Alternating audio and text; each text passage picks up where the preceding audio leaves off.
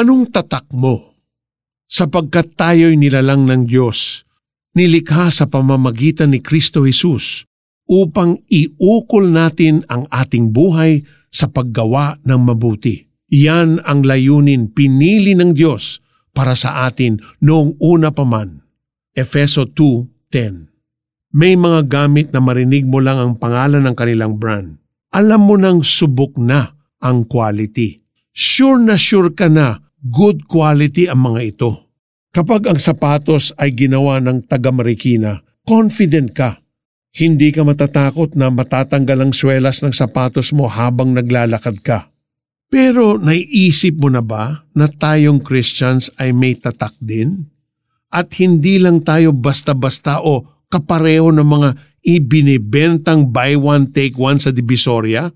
Sabi ni Apostle Paul sa Ephesians, God created us to do good works. God is our maker. He created us for a purpose. Teka, you might say to yourself, Aba, matagal na akong mabait In fact, bago ko pa siya nakilala.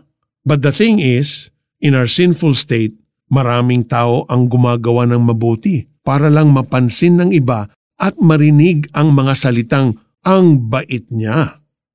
Nang dumating si Jesus sa buhay natin, binago niya ang lahat. Our motivation now for doing good is not to be praised by others. Our motivation now is for other people to know God and to realize how great He is. Imagine kung may nakakabit lang na etiketa sa likod natin. Ang nakasulat doon, pangalan niya. Nilikha tayo ng mabuting Diyos para sa mabubuting gawa. Lord, thank you for calling me your own.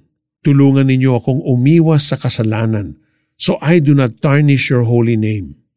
Maging sensitive sana ako sa leading ninyo, especially kung may gusto kayong ipagawa sa akin.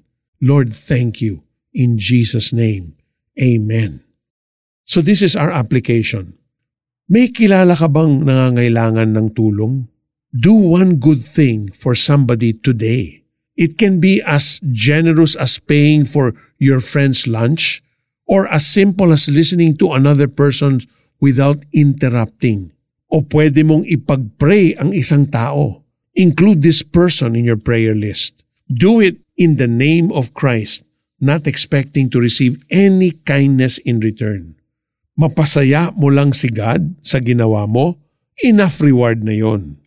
Sapagkat tayo'y nilalang ng Diyos, nilikha sa pamamagitan ni Kristo Jesus upang iukol natin ang ating buhay sa paggawa ng mabuti.